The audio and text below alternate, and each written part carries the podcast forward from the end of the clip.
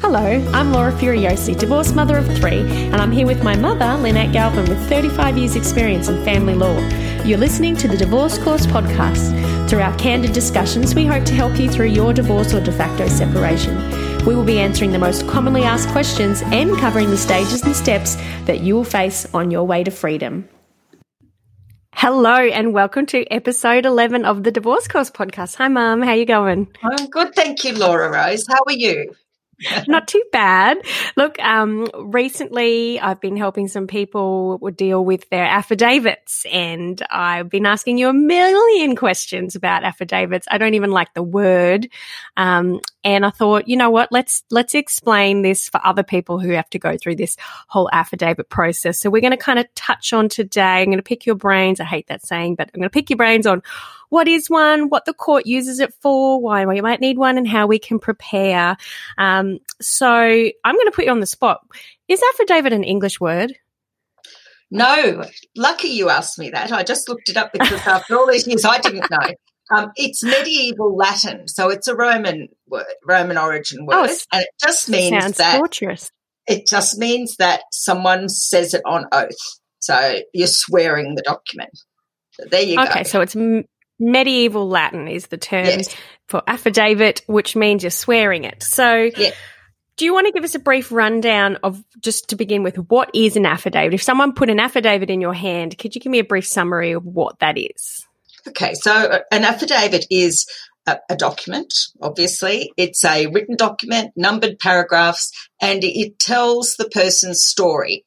So it, it, they write their what evidence they've got or what they want to say to the judge in that document, and they can attach or annex um, the proof of, of, what they say to the back of the document. So, so really, um, it's your story that you're putting to the court, and that's what the judge will use as your evidence in chief. And then you will be cross examined on it. So it's a pretty important document to get right. So when you are in court, it's not like you get an opportunity to stand up to the judge and go, well, then he did this and then this happened and she did this and then I got this text message. You don't get that opportunity, do you? So this is your opportunity to tell your story. That's right. If, if you don't put it in the affidavit, then it's not in evidence usually, and it can't be relied upon at trial by your by your barrister or solicitor. Okay, as, stop. So, yeah. so just explain. So, not in evidence and can't be relied upon. So, you're saying if it's not in your affidavit, you can't use it to argue in court. No, that's right. You can't say, "Oh, but he did this." No, that's later right. on. You can't. No. Right. Okay. So that's a bit scary. Mm. Um, okay. So when would a court use one? When when are the times that people, our listeners, are going to need to do an affidavit? In a nutshell, it's every time you're going to court asking a judge for something, you need to support your application with your story, with your affidavit, your sworn evidence. So that's one time you'd use it. If, if someone's taking you to court, they will have filed an affidavit with their application and then you get an opportunity to do an affidavit in response to that. It's basically whenever you want to tell the court something, it's got to be in a sworn document like an affidavit. Are there times when people go to court without an affidavit?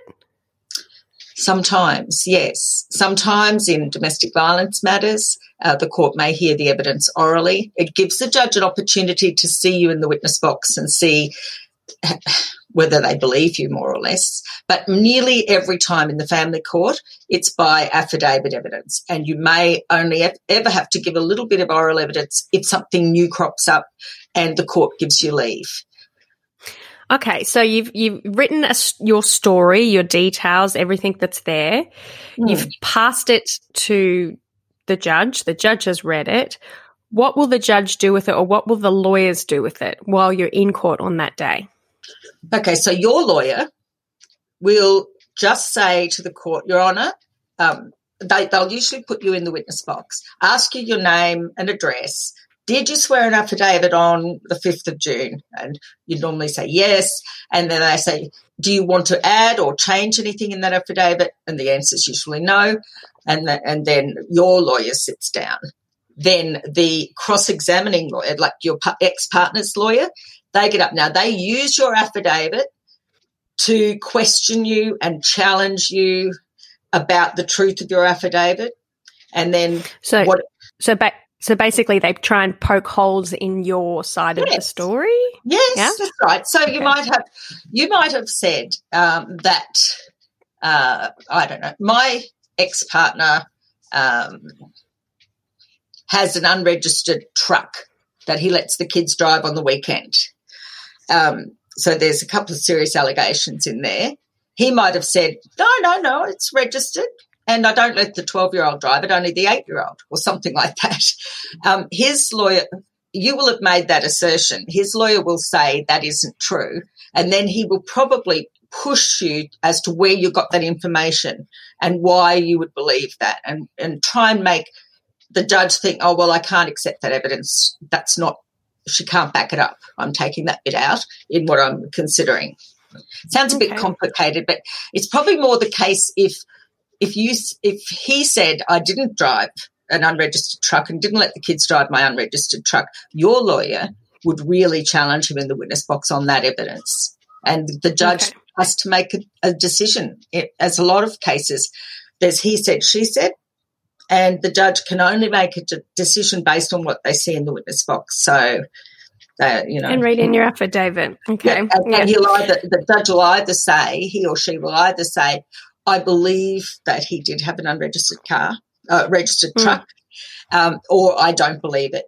That the mother's got no evidence. I don't believe.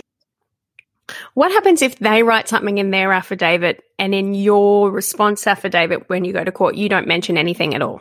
To respond mm. to that. Say they say mm. you wore a, a yellow colored dress to work that day, um, just as an example, and you don't write in your affidavit, well, I didn't.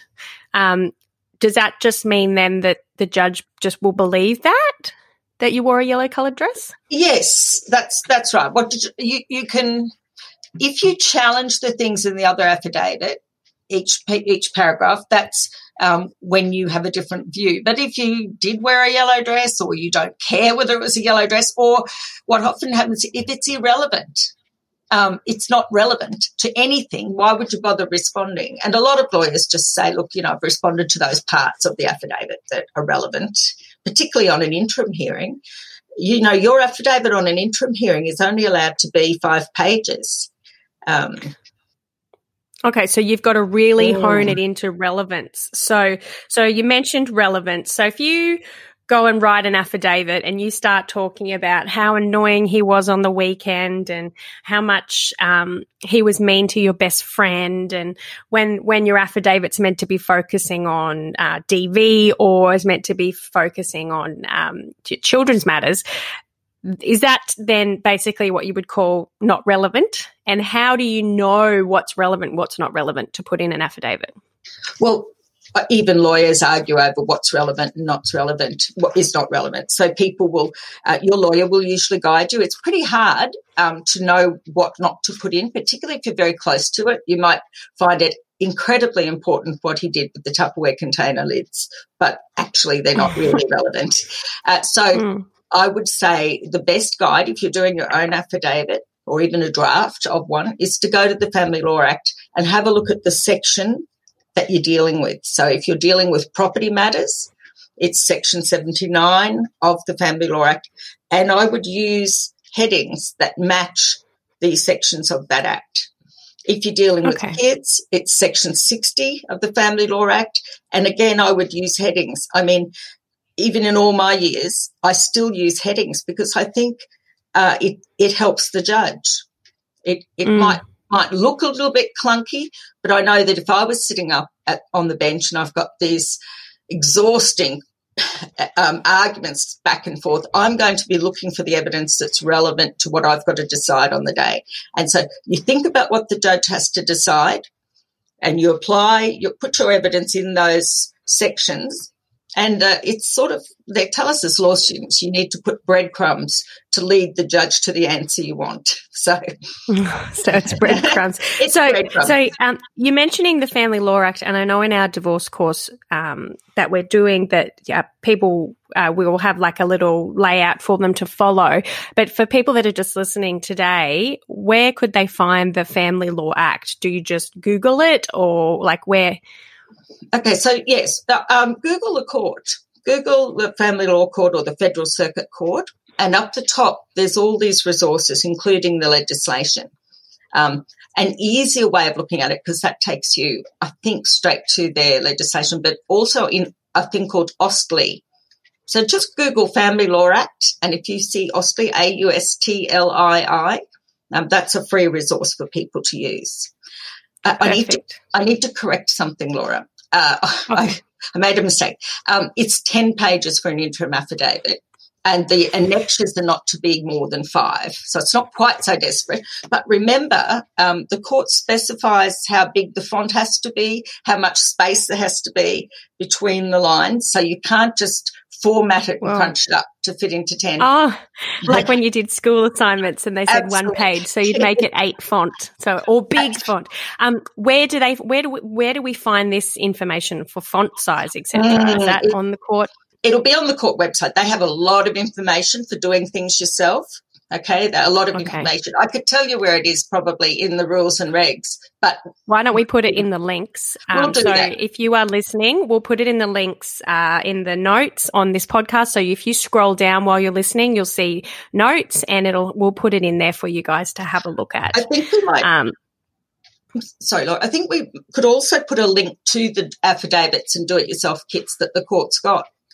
That Perfect. Let's do that. Mm-hmm. Okay, so let's talk about that then. So how so we're going okay, you've been told you need to do an affidavit either you're taking your partner to court or your part, ex-partner's taking you to court and you need to respond to their affidavit with your own.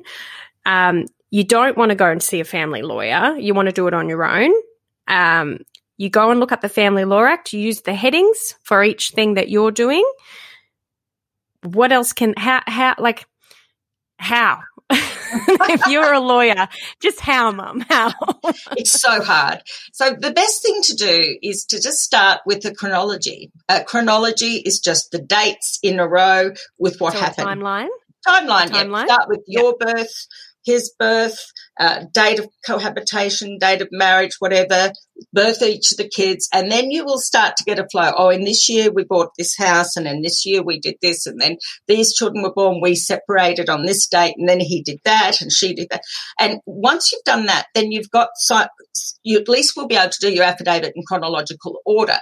Uh, then you can flesh out each of those events with a paragraph or two about what happened on that day, and then have a look at the Family Law Act, look at your sections, and see what information fits in to that story. Another way of doing it uh, is to just write everything down, just do a word vomit on a page, write everything that happened, and then send it to your lawyer to tidy up.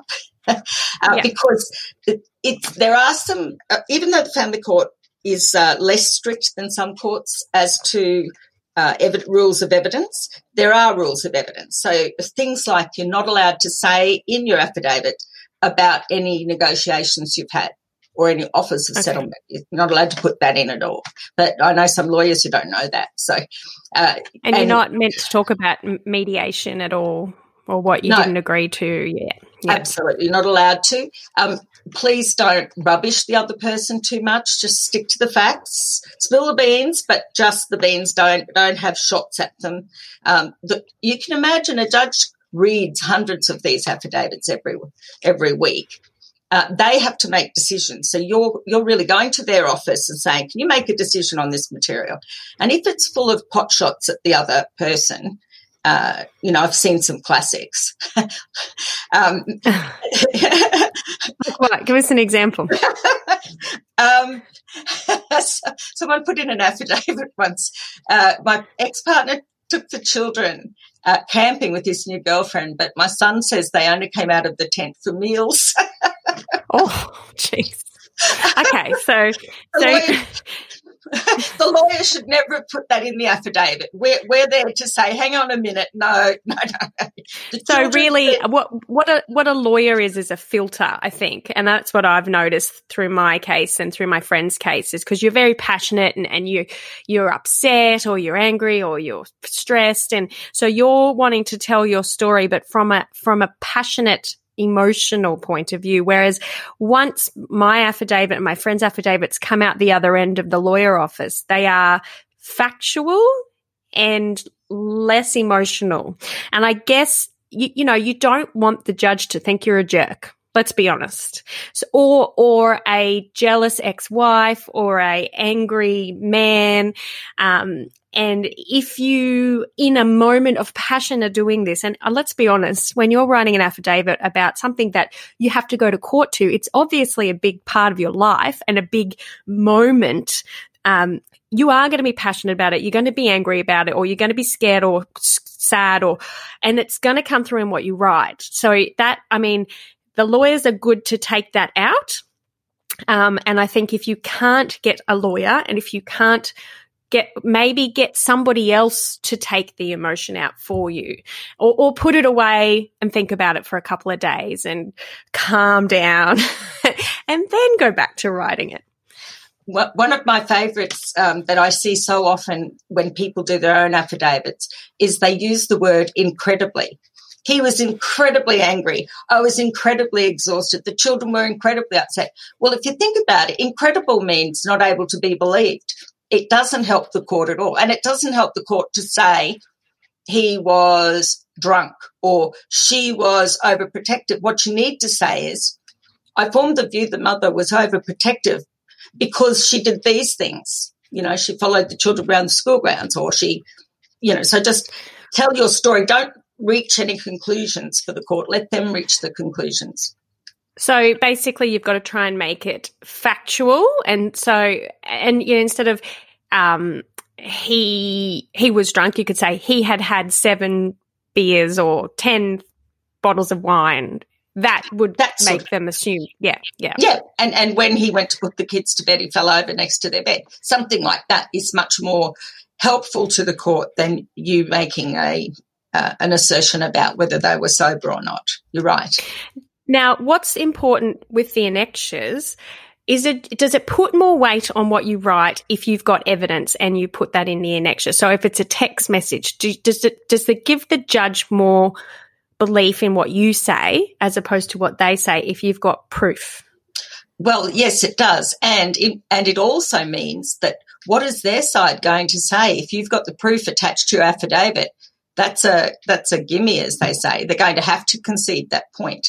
And the more often you're able to be proven true and they've been found to be lies, um, then when there are issues where there's no proof and it's just he says, she says, then the court is going to be, the judge has to believe someone, I suppose. Um, they're going to be more inclined to believe the person who's proved truthful in the past by evidence. They, they so that's why it's oh, sorry, they call that preferring the evidence of one person or another. So that's why it's highly important that you only tell the truth and you only tell things that you know 100% happened. So you've got to run through it and check, okay, make sure that you know that everything you are saying is the truth. And uh, look, I'm a God God fearing woman, um, and I, and we're going to talk about the swearing part. And you might not be God fearing, um, but you need to know that that's your reputation, that's your word on the line. Um, and if you tell a lie and you're caught out in an affidavit telling a lie, that does ruin your chances further down the track of the judge believing you for anything, right? It, it does. But also, um, it's actually perjury. Have you heard of that expression? I've heard that in TV. there you go. So, so what, one, sorry, tell us about the, it. It's one of the things that um, from a, from American TV does come to Australia. So if you swear or affirm a document or, or say something um, in a sworn affidavit to the court, and it's later proven that you knew that wasn't true, you can be charged with the criminal offence of perjury.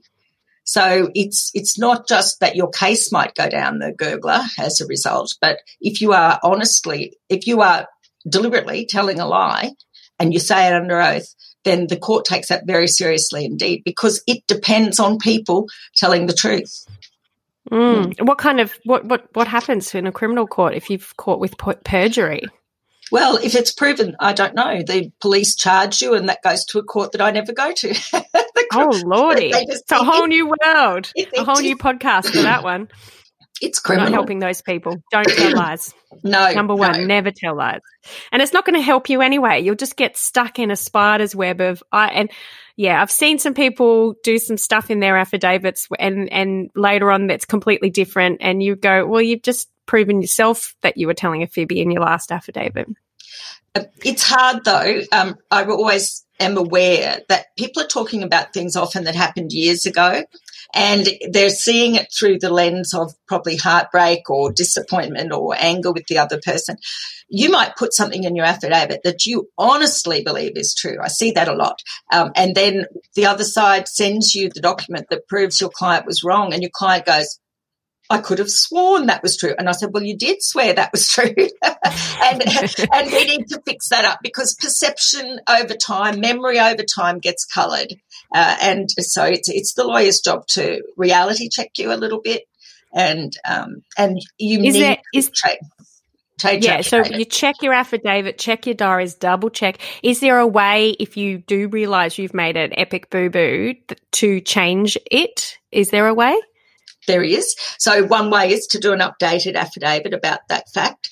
If it comes to light just near trial that it's the wrong, that you've put something wrong in there, uh, that's when you're in the witness box and your lawyer says, did you swear an affidavit on the 4th of June? And you say, yes. Is there anything you want to change? That's when you might say, oh, yes. Um, I realized I only had $32,000 in the bank um, at commencement of cohabitation. Um, in my affidavit, I said I had 42, but I've since learned that wasn't correct. I was mistaken. Okay. So you can fix it that way. So, how do people swear affidavits? Do they stand there and, like, I always imagine when, when I was a kid, would swear an affidavit. I used to sit in your waiting room after school and I've just got to get someone to swear an affidavit. And I thought they were going in and, and saying naughty words out of piece of paper. So, how do you swear an affidavit? Okay, so you can swear an affidavit. That's uh, used to be on a Bible. You don't need to hold a Bible anymore to do it, um, or you can affirm. But really, the swearing oath is: Do you um, swear that this is the contents of this affidavit are the truth, the whole truth, and nothing but the truth to help you God? And then you say yes, and then you proceed to sign, or do you affirm that the this affidavit is the truth, the whole truth, and nothing but the truth? Do you, can you just get it? Can you just get your bestie to do it with you? So you get them to hold a Bible or your, the cafe owner downstairs or only if your bestie or the cafe owner is a JP or a commissioner Okay. of declarations. So it has to be done in front of either a justice of the peace or a commissioner for declarations or a lawyer. Um, to just, Okay. you know, and that's because of the possible c- criminal consequences if you're lying. And there are JPs, I've seen them before at shopping centres near libraries. You know, they say JP will be here every second Wednesday, so you can line up to do that if you have done your own. So, Yes, and there's a register of justices of the peace. Uh, somewhere uh, it, you'll find it. Um, each state uh, registers their own JPs, and there you can look them up, find out if there's one in your area, contact them, see if you can go around and get it signed. They're not allowed to charge you for it. It's a public service that they do. Well, that was the next question I was about to ask. How much, on average, if you did go to a lawyer, would an affidavit cost to uh, file and create? Hmm.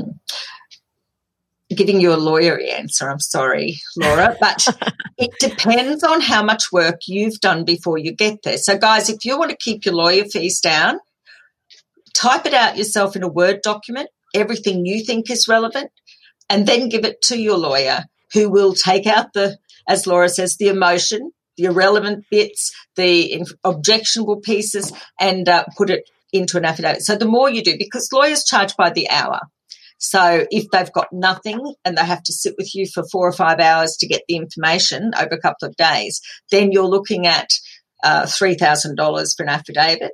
And you don't pay to file an affidavit, you pay to file the application that goes with it, unless you've got an exemption like a healthcare card or uh, financially stressed. So, So, okay, covering that. So the app, so obviously $3,000 is a lot. So if you do your chronology and try and do your own affidavit in a Word document and then pass it on to your lawyer, if you've got one, then that can cut your costs considerably.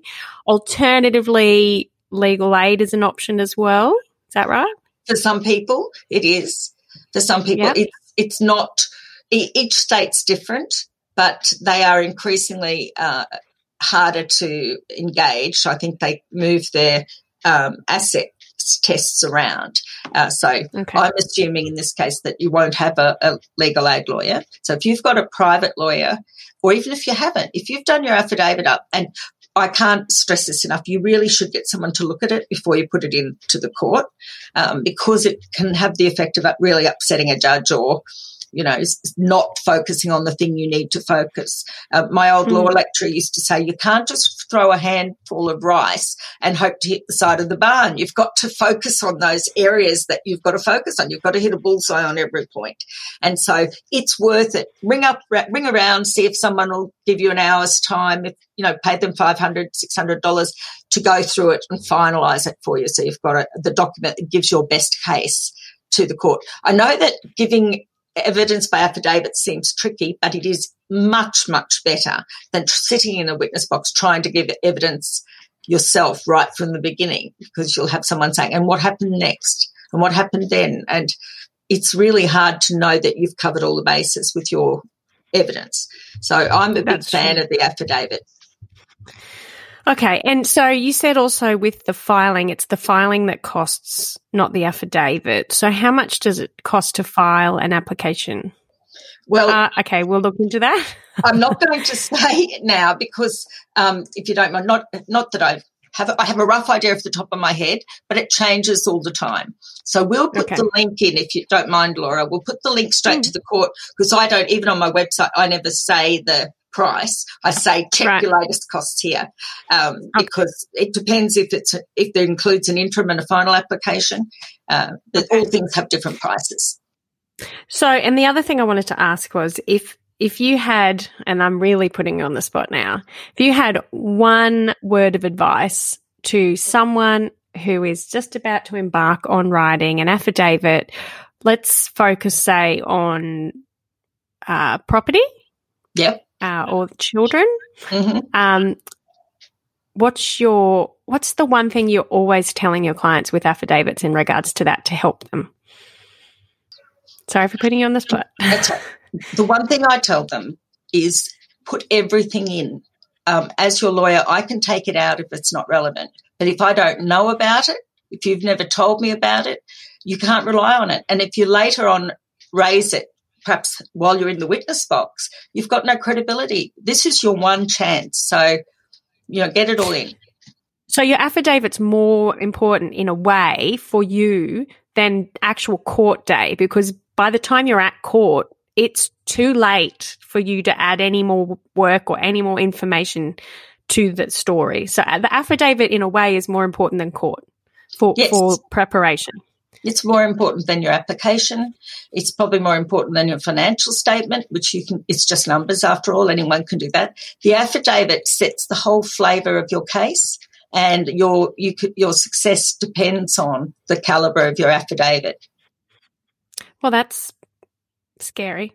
It is scary. it is scary. That's why I say, I, like everyone, please, if you're writing your own affidavit, follow the legislation make sure you cover everything. Like it contribute, like Section 79, uh, Section 79.4 talks about A, your financial contributions at the commencement of living together. Then B is your financial and non-financial contributions during. So, so you divide that up to each little heading. My financial contributions at cohabitation, my financial contributions during the marriage, my non-financial contributions, just, just cover it all. And then we can take it out. But if you don't have that in, that's your evidence. The judge can only le- use evidence. So if it's not in there, it didn't happen. So a really good idea is maybe it's not something, an affidavit isn't something you can do in a day really what I'm getting. I think I think it takes a little while and then you really have to sit down and go through it in your head and go, okay, what have I forgotten? What have I left out? Maybe have a chat with a mate who's been through it with you and say, hey, you, you, know, is there something I've forgotten to mention? Um, check through your diaries. And then, of course, put it aside once you've finished it and take out some of that emotion with, with a lawyer, of course, or by yourself if you're doing it on your own. One really good way not to forget anything is to start with that chronology.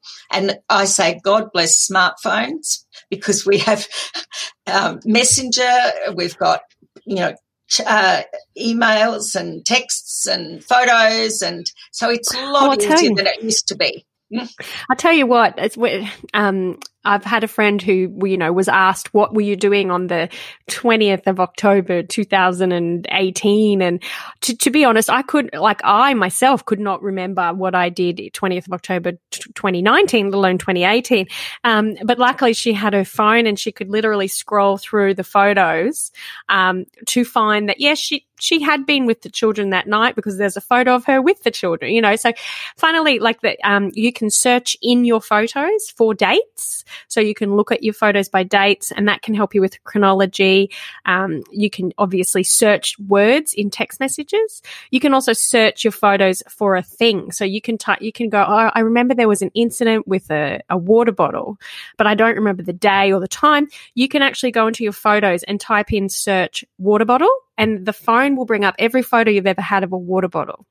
Um, and then you can find it through that way. So that has helped a few of my friends write their affidavits and get, you know, the timing right and little reminders. But uh, look, it doesn't sound like it's um, the best fun thing to do in the world. Um, if someone is engaging in this and doing this and, and you know I've I've done some affidavits and you've done a bazillion mother in your job um, what do you notice about people after they've done them? Are they relieved? Are they exhausted? Are they want to jump up and down? Probably both of those things and all of those things.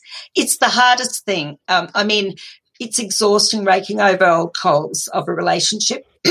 and sorry, and what you were talking about with how um, you go through your messages and go through your photos, well, that can take days and it'll probably bring tears and you know it'll be somewhere time on your own usually when you haven't got the kids people do that um, mm. but it's worth that's it. a good idea yeah, to, but yeah, try and do it when you don't have your kids. Oh yeah, yeah. and yeah. it and it, and you know, um, as we've talked about the different types of um, divorces, the avoidant. If you are an avoidant person yourself, or if your ex is avoidant, the last thing they want to do is delve back into that whole situation relationship. So they're going to avoid it like the plague. And if you are an avoidant person, you need to acknowledge that you're avoidant and you need to maybe set a timer and just go, I'm just going to do this for 30 minutes every day until it's done. It might take you two months, but if that's all you can deal with, then try that.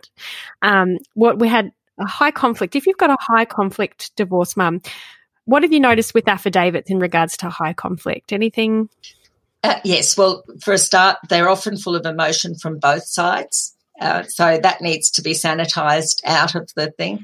Also, there's just some people who just can't agree what day of the week it is, you know. So um, it's up to you or your lawyer, but you if you do, to try to put the lid on that. Remember, if you're talking about children, it's a positive inquiry for the court. The judge is looking at your competing scenarios for the children. So you slamming the other person or having a go at what they give them for tea or them having a go. It's just going to upset the judge and, and demonstrate um, that there's uh, a not not much of a child focus going on there.